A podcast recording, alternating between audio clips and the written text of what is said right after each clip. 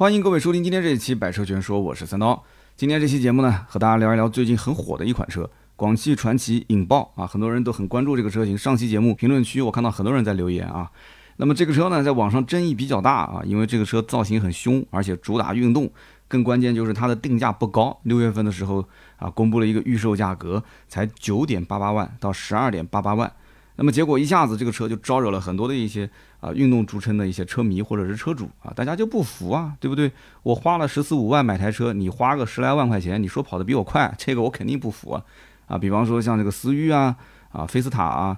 啊，甚至包括名爵六和领克零三的这些车主，其实都很不爽啊，就总觉得说这个车有点吹牛逼啊，就有点太故弄玄虚。那么最近呢，这个引爆的试驾车也是陆续到店，网上呢也是看到很多的一些视频和图文啊，基本上只要你是早先发的，就是只要是到店第一时间去探店的，流量都非常不错啊，大家都在下面会有很多的一些呃，不能说是争吵啊，就是这个议论啊，很多的议论，但是评论区真的特别有意思，大家可以去看一看啊。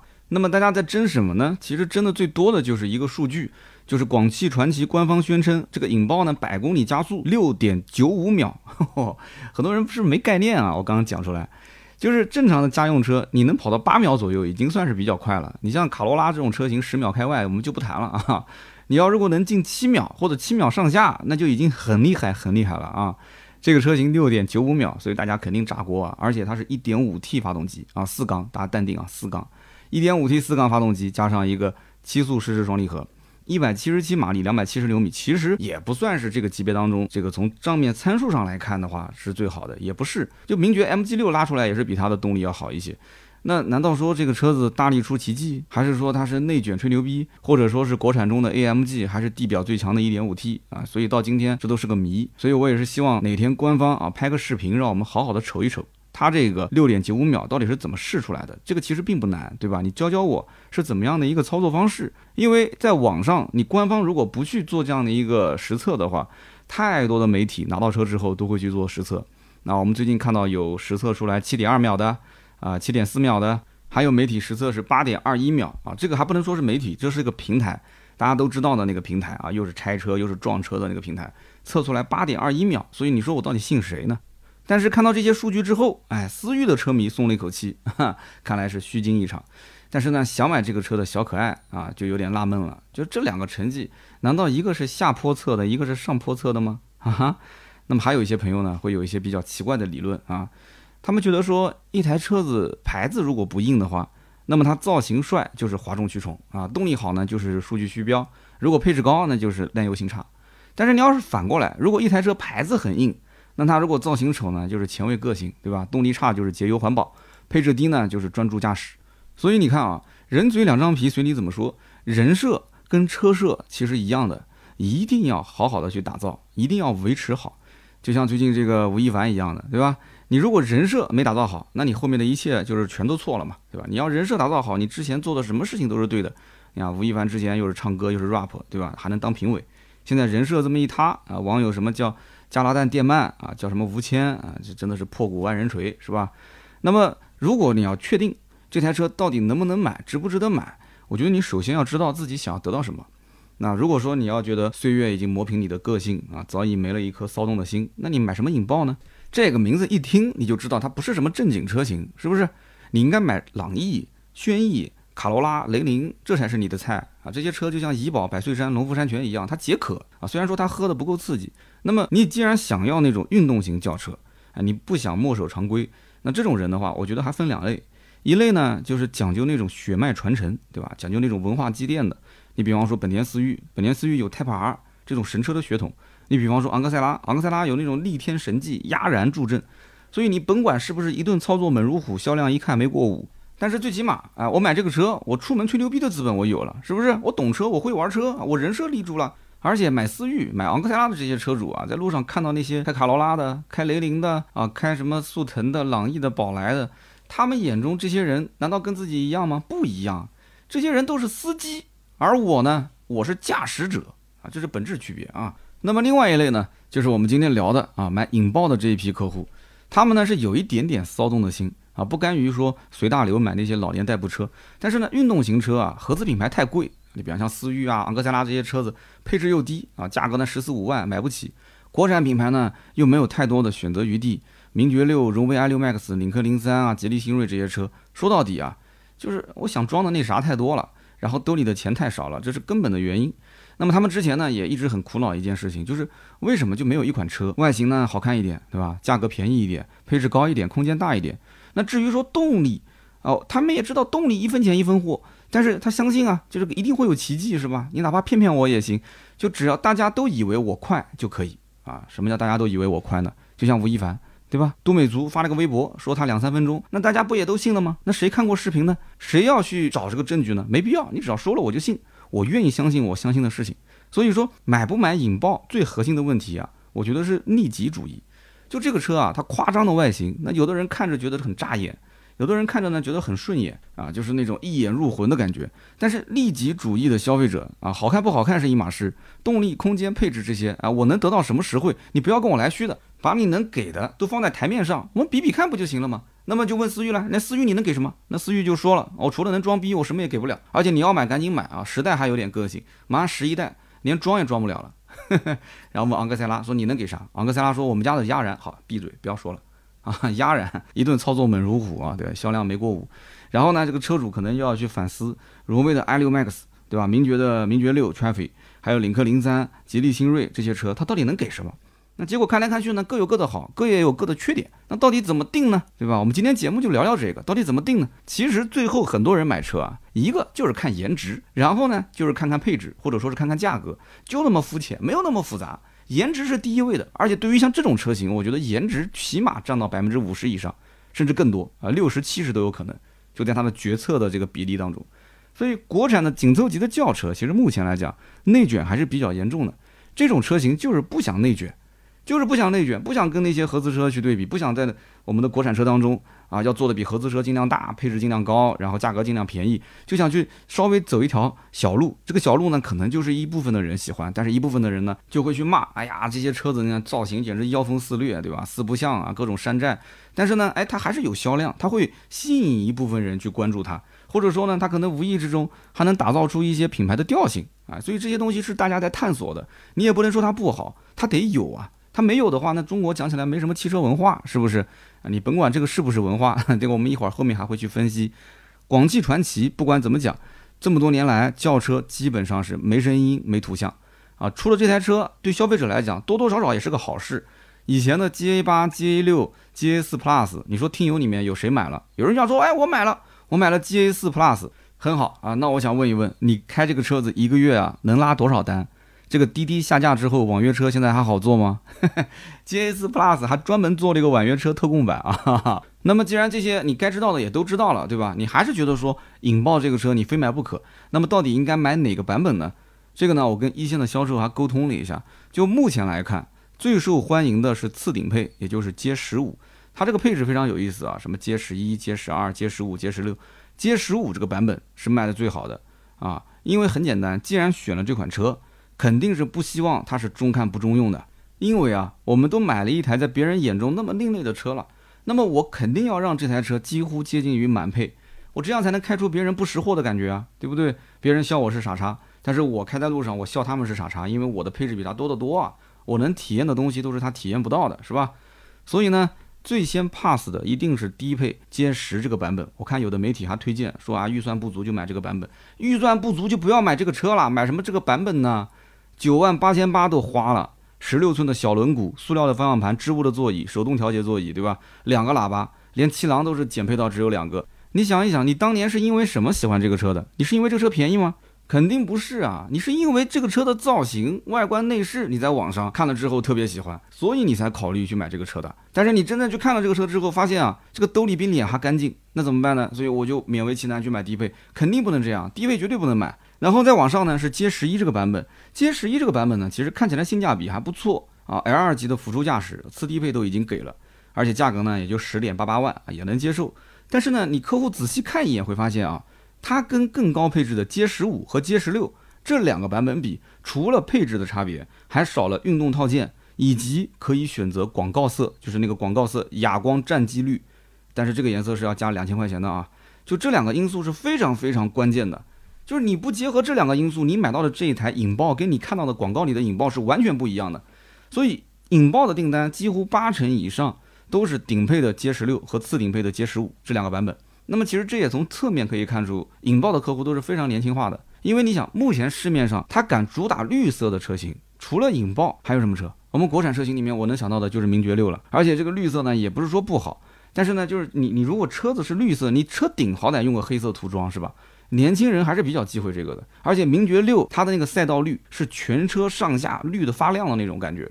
有的时候就是不怕没事，就怕心理暗示，对吧？你天天开这个车，你单身倒还好，你万一要找个女朋友什么的，对吧？你天天暗示这也不太好。就有的人会说，你怕绿，你不买这个颜色不就行了吗？不行啊！名爵六只有赛道绿才能配那一套黄色的内饰，如果不是这个赛道绿的话，其他的颜色车身啊，它配的就是那个红色的内饰。那个红色内饰其实很多人不喜欢，大家呢都冲着黄色去的，对吧？不然谁你想头顶上顶个绿色呢？是不是？所以呢，这个名爵六就是这样一个固定搭配的颜色，我觉得不太好。但是呢，你这次看这个，哎，还可以。它这个不管是外观还是内饰配色还是可以的。它的绿也不是那种绿的发亮的，就引爆的那个绿还是哑光绿啊，哑光绿。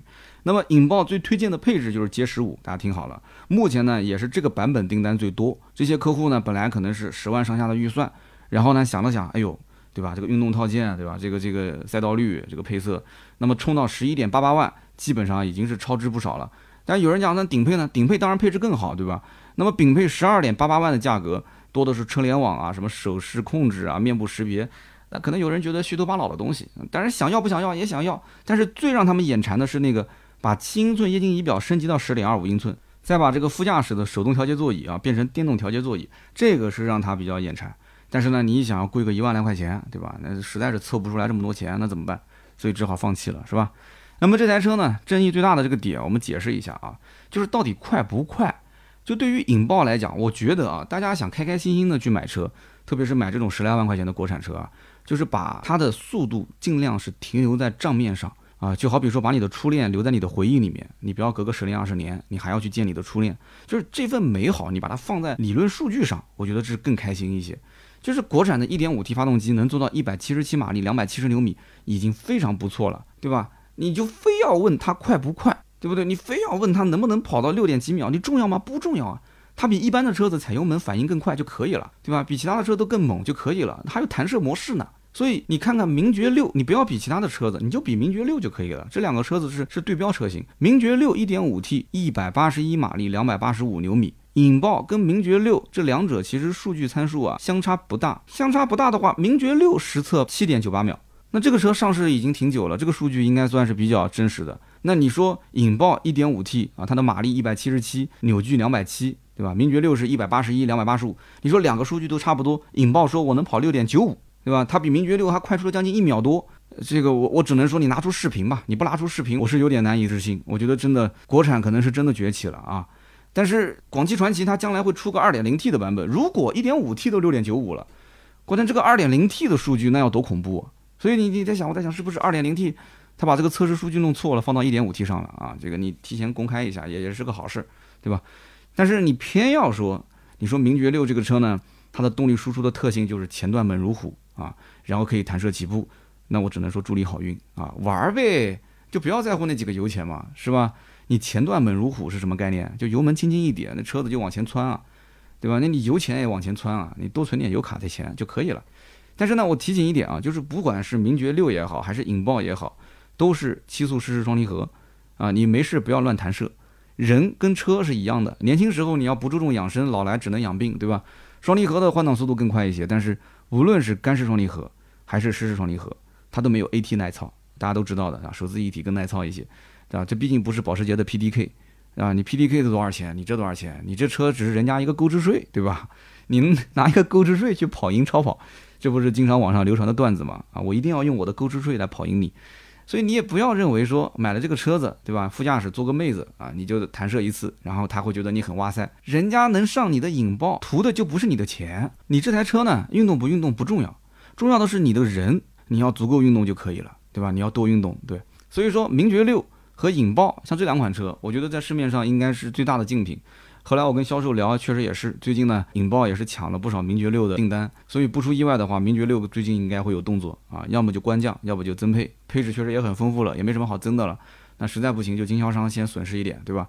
现在优惠一万五，那将来优惠两万五呗。实在不行优惠三万，那就是干啊！所以呢，大家呢想要今后鹬蚌相争，渔翁得利的话，这个级别的车子一定会干起来的，想都不用想，因为客户就那么多啊。如果产能一旦上来，这种车型我觉得单车利润率应该比其他车还是要高一些的，它还是有很大的降价空间的啊。那么我们既然讲引爆跟名爵六是竞品，那具体名爵六的哪个版本跟它是最直接竞争的呢？我觉得是名爵六的 Trophy 这个版本。Trophy 这个版本呢？呃，我们也不用去看它什么长宽高轴距了，因为这两款车子它们的长宽高轴距总体来讲差距也就是几毫米到几十毫米，就是实打实的配置你可以去对比，但是你对比完之后你会发现引爆还是相当舍得下血本的。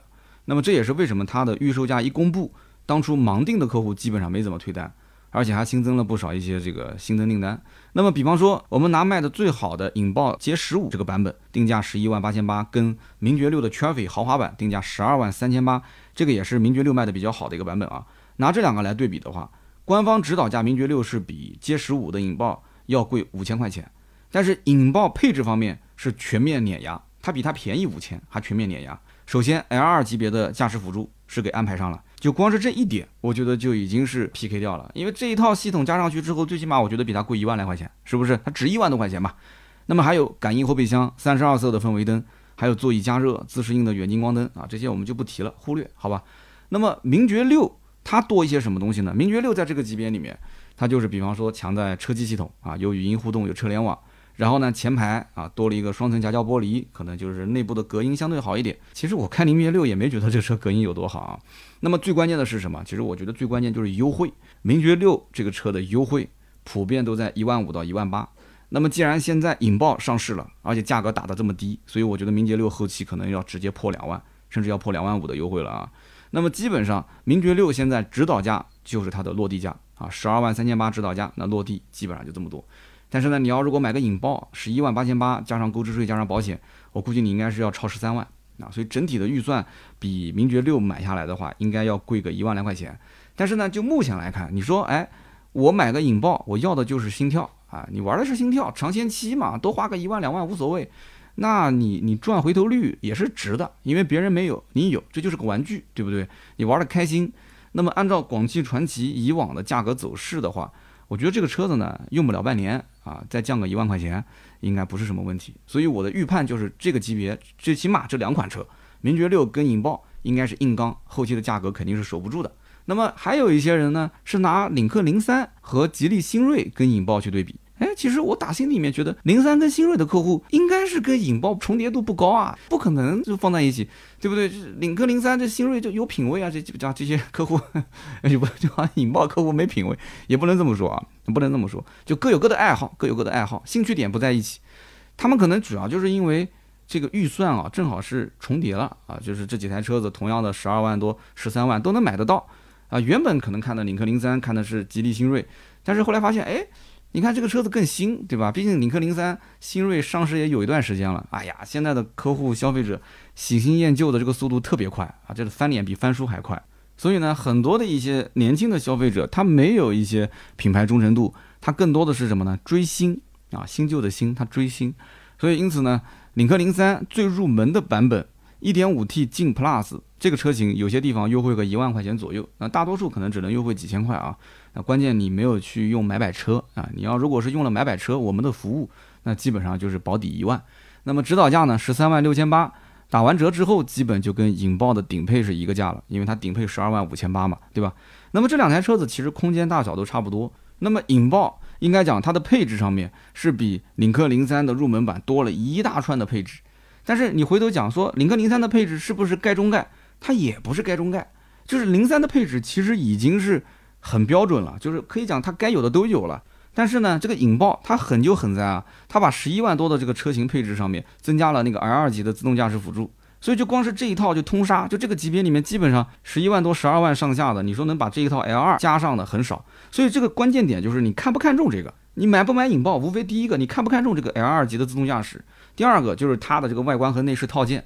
对吧？领克零三相对来讲呢，就是比较的内敛一些啊，它的一些可能成本啊、用料都是在内饰上面。但是呢，哎，你买引爆的话，引爆那就是就非常张扬，对吧？就是你穿个花衬衫，戴个金链子，就那种感觉，走出去老远，你就是人群中最耀眼的那颗星。所以从品牌上你去比较，你也会发现广汽传祺和领克，他们对比多少在轿车这个领域啊，还是差点意思的。因为你想，广汽传祺这么多年，它出道肯定是比领克要早。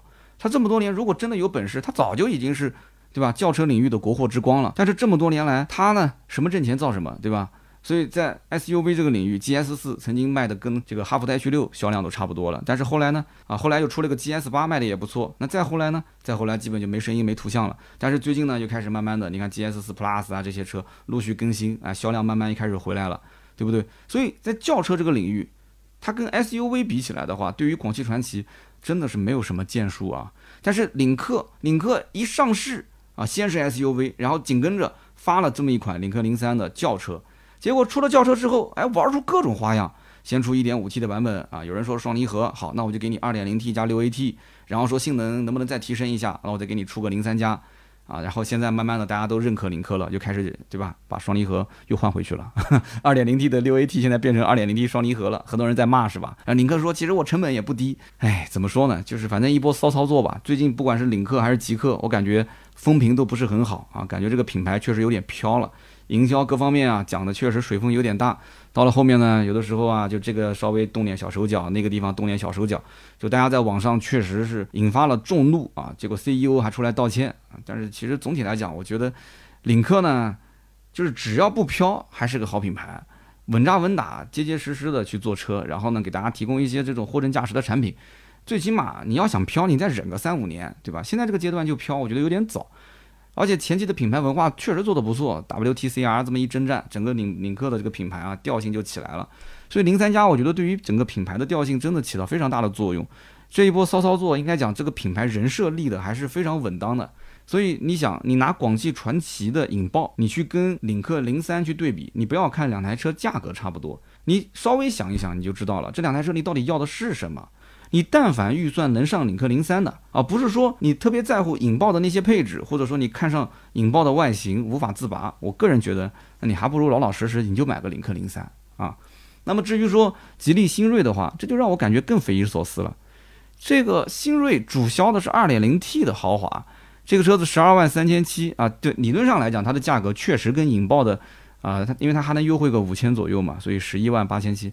它的价格跟引爆 G 十五跟 G 十六顶配四顶配差不多，但是你没发现这两台车风格差的太多了？新锐首先啊，它用的是二点零 T，它就不是跟这帮一点五 T 的弟弟一起玩的，人家打的是 A 加级，对不对？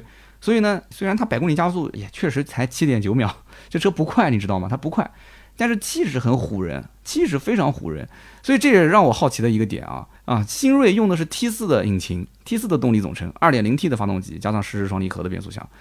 结果才跑七点六秒，然后呢，我们的引爆啊，这个兄弟一点五 T 发动机啊，跑六点九，所以你这不是打脸吗？对吧？那你等于说你连续把吉利、领克、沃尔沃都给打了嘛，是吧？所以你看，二点零 T 虽然气势唬人，但跑不快，这个确实也没脾气啊。但是它空间上全面碾压引爆啊，以及同级别的像什么名爵六这些车，空间碾压。而且更气人就是这个车子配置还不低，对吧？这个虽然说是个豪华版，其实是次低配啊，十二万三千七。所以新锐它其实卖的很好，也没什么优惠啊，小几千块钱。这个车子配置不低，而且你实际能看到的、你能摸到的这些内饰的做工、用料，其实也很讲究。人家本来就是想当三好生的啊，他的主要的目标是跟那些外校生去比成绩，打的都是那些合资的 A 级车，什么速腾啊、朗逸啊、宝来啊这些车型。他唯独你要说他跟引爆缺什么，他就是缺了一套 L 二级的自动驾驶，其他的一些实用性的配置其实都差不多。但是你要说他跟那些合资车比，它多了什么？那多了就多了。所以引爆跟新锐这两台车，我个人认为啊，它的风格完全不一样啊。如果说你实在是把握不住这两台车，到底你喜欢哪一个？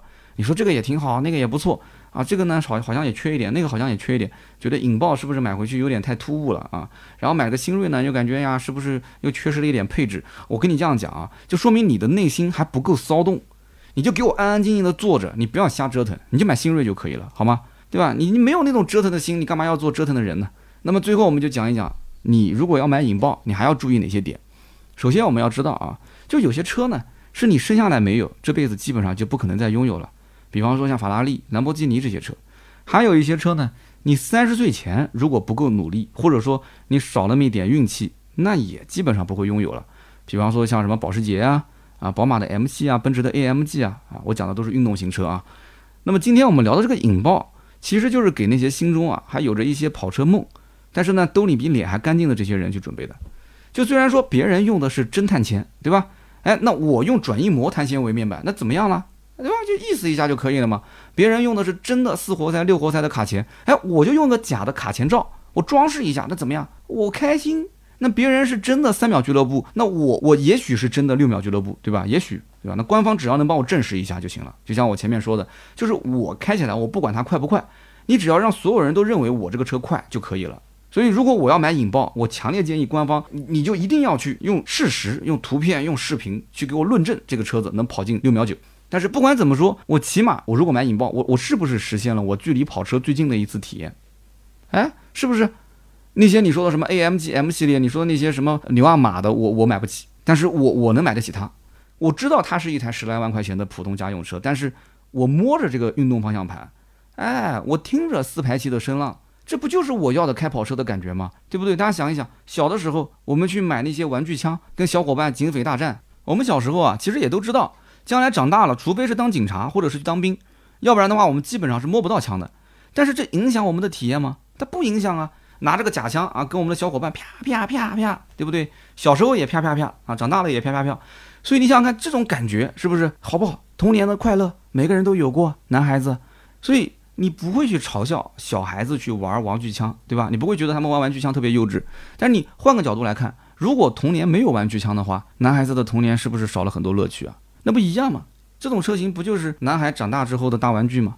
反正大多数的人也没开过跑车。那我们实话实说，评论区你可以告诉我，有多少人真的开过兰博基尼呢？有多少人开过牛啊马这些车？开过保时捷，开过 M 系列，开过 AMG 呢？有多少人开过？大多数人都没有开过。但是我兜里面就十来万，是吧？我就想过这样的生活啊，想象中的开跑车的生活，这就是这样的。那也许那些跑车还还没我的车子空间大呢，还没我车舒服呢，是吧？就像有一些短视频平台里面。真正的富二代去拍自己的生活，没什么人看的，点赞都没多少。哎，但是那些营销号去打造那些有钱人的生活，哎呦，我的天，七七点赞几十万，为什么呢？因为大家更愿意相信他们相信的有钱人的生活就是这样。那么我们最后再说说引爆啊，目前的优惠政策，这个车呢肯定是没优惠，目前来讲的话就是原价销售。订车周期呢，差不多两周左右可以提。那卖的最好的就是那个灰色，还有就是我刚刚讲的亚光的这个沾机率。那么产能目前我推测还是比较充足的啊，也不会太缺货。那么全款呢，没有贷款来的划算，因为厂家有一个两年免息的贷款政策，这算是目前唯一的这个优惠政策了。所以我个人建议，不管你是呃预算充足还是预算不足，还是要用足这个贷款政策啊，这等于是变相的优惠嘛。那么最后还是要提醒一句啊，如果说你预算很足的话，你到最后就是比名爵六和引爆这两台车二选一了，那我觉得说引爆最后应该可能你人民币投票的可能性最大啊，因为这车毕竟新嘛，对吧？而且配置也高嘛。但如果说你预算不足啊，你说我想咬牙上这两款车，那我个人建议你啊，还是先逛一逛广汽传祺的店，再逛一逛名爵的店，你去看一看，看什么呢？你看它旁边摆着的那些车，你比方说你去广汽传祺的 4S 店，我买了 GA4 Plus。你不要上来直奔引爆，然后就给这个车洗脑，洗脑完之后你就刷卡，刷卡完最后想我买了个什么玩意啊？就是你先去冷静一下，你看看它旁边的没什么人问的那个车，GA4 Plus 这个车大小其实跟引爆差不多，而且它也是一点五 T 加七速湿式双离合，它只不过就是动力呢稍微比引爆弱了一些，但它其实也比正常普通家用车动力要好了。然后它的后悬架也不像引爆那样说升级成了一个。啊，多连杆的这个悬架啊，它其实是一个这个普通的扭力梁悬架。那配置上呢，其实也没有说比引爆低多少啊，不算很乞丐。因为你要知道，国产车基本上到了顶配次顶配，它的配置都不会低的。只不过这个车子呢，GA4 Plus 可能长得有点平淡无奇啊。那么这个车说白了就是人设没有立好，在市场上没什么人关心。但是关键就是这个车便宜啊，次顶配自动尊享，指导价九万一千八，优惠完八万出头一点点。啊，落地基本上也就十万不到一点，九万多块钱。所以你看完这台车，你再回头去看看引爆，你再问问自己，你说我还买这个车吗？我是不是非它不买？那如果你还是坚定要买的话，那 OK，那基本上就定了，这台车你可以买回去，应该不会后悔的，好吧？那么好，以上呢就是本期节目所有的内容，感谢大家的收听和陪伴，也欢迎各位呢在我们的节目下方留言互动，我们每一天都会有小编去 4S 店探店。啊。这个呢，我上期节目没跟大家说，但是在我们的订阅号上面，大家应该也看到了我们的一些转变啊。每一天我们都会有小编轮流出门去 4S 店探店，了解最新的行情。那么大家呢还想了解什么车，也可以在我们节目下方，或者是在我们的订阅号“百车全说”的文章的下方留言告诉我，我都能看得见。这样的话也方便我们及时的去探店，给大家带来最新的行情。我们的这个探店系列呢，我希望大家多多关注啊，也给多提一点宝贵的意见。我希望呢，它能让图文的效率变得越来越高。大家也看到了，我们的文章的开场都会有一个一分钟的速读。啊，就你不用把文章全部看完，这文章里面的精华部分，比方说这台车最近优惠多少钱啊？它的库存怎么样？什么时候适合买？它的保养每一次多少钱？它的保养周期是多少？这个车最大的优点、最大的缺点有什么通病？包括怎么能把羊毛薅到最后一根？这些呢，我们在开场的一分钟都会让你速读完啊！你要是不想看里面展开的都可以啊。所以呢，我希望能让它效率尽量的高，然后呢，给大家能尽量的去。啊，就读完这一篇文章就觉得说非常有帮助，这也是因为在网上我看了太多的一些啊市场行情导购啊，包括那种分析类的文章，就是这种车型的这个价格分析的文章，我觉得都不是很给力，所以我想自己来做啊，我也希望大家多多支持啊。好的，那么以上就是节目所有内容，下面呢是关于上期节目的留言互动环节。上期节目呢，我们聊的是特斯拉出了一个单电机的版本，所以它的入门价格就降低到了二十七万多。然后呢，我在节目一开始还用这个段子调侃了一下。段子一定是原创的，但是好像不好笑啊。然后大家呢又觉得说我是拿这个特斯拉的车主有点不吃惊啊。我们南京的当地方言，我不知道大家能不能听得懂啊。就是拿大家不吃惊啊，就是可能有点调侃。就有的时候吧，我觉得最近可能创作它就是一阵一阵的。就最近一段时间，我的创作的风格好像是有点问题啊。比方说，我最近出了一期比亚迪的秦 PLUS DM-i 的视频。啊，虽然说也是在 B 站有了将近一千条的评论，八百多条，马上要可能破九百条的弹幕，听起来好像这个数据还可以，对吧？感觉像是一个几十万甚至上百万的这个 B 站的大号了，但是实际上播放量不大啊，播放量也就是在三万左右吧，而且 这个弹幕跟评论没法看，基本上都是喷我的，就跟这一期的特斯拉的音频一样啊，因为这两个脚本基本上都是在一周的前后两天写的。好像最近情绪是有点负面，所以在写文章、写脚本的时候啊，呃，确实好像带了一些情绪在里面。而且我最近啊，其实一直在研究，因为我的节目大家应该发现啊，就是开始偏向于有点类似像脱口秀的方向，而且以导购为主啊。别人研究车，我研究你啊，就好像突然之间点亮了一盏明灯啊，就未来的一个大体方向基本就明确了。所以我一直在研究怎么去组织语言架构，怎么能让我的节目呢更加的有趣好玩一些。但是我肯定觉得说写段子啊，调侃一些就更有趣嘛，对吧？结果一开始我就可能发力过猛啊，我就把可能连国产电动车，包括特斯拉的这些车主全都给调侃了一下，那这里面就出大问题了啊！就比方说像比亚迪秦 PLUS DM-i 那一期，那我就调侃了一下买这个车的车主。其实后来我才知道，这个比亚迪的车主是千万不能调侃的，而且比亚迪特别是像这种秦 PLUS DM-i。就是它的最便宜的插混，像这种车型是千万千万不能调侃的，因为你比方说上一期的这个我发到 B 站的宝马三系的那期视频，就是买一台三系我很穷吗？就是这个呢反响还是非常不错的，就是不管是在 B 站几十万的播放量、几千条评论、几千条的这个弹幕，还是我们的订阅号，还是头条，反正各个平台的反响都很好。为什么？我也后来分析了，就是我说买一台宝马我很穷吗？大家就知道你是调侃，就是买宝马的人很明显他不是真的穷。但是买比亚迪秦 PLUS DM-i，我行了，我跟他道歉，我道歉，我错了，我年少无知啊，我年少无知，真的，我真错了啊，我真的知道错了，所以我给大家喷的，我有几天觉都没睡好啊，晚上做噩梦，就感觉一群人围着我吐口水，就那种感觉，所以大家也可以去看一看啊，哔哩哔哩、B 站的我的这个视频，或者订阅号上“百车全说”也能看得到。那么有一位叫做月瑶 YURA，他说啊，三刀，我看了你在 B 站的 DM-i 的视频啊，吐槽的力度那么大。果不其然，在评论区啊被喷成的那样。要知道，比亚迪现在是年轻人圈子里面的国货之光，是不少年轻人心里面的 dream car，是喷不得的啊。所以你看，我不就是知道了晚了一点吗？下次我就知道了，就比亚迪一定要舔啊，一定要去舔它双擎啊，不管怎么舔都不过分啊。然后呢，下一位叫做幺三四六二五幺幺啊幺七幺幺二，他说三刀啊，我无意之间在你的微博看到了比亚迪的这个混动车型的视频，哎，我感觉说的不错哎。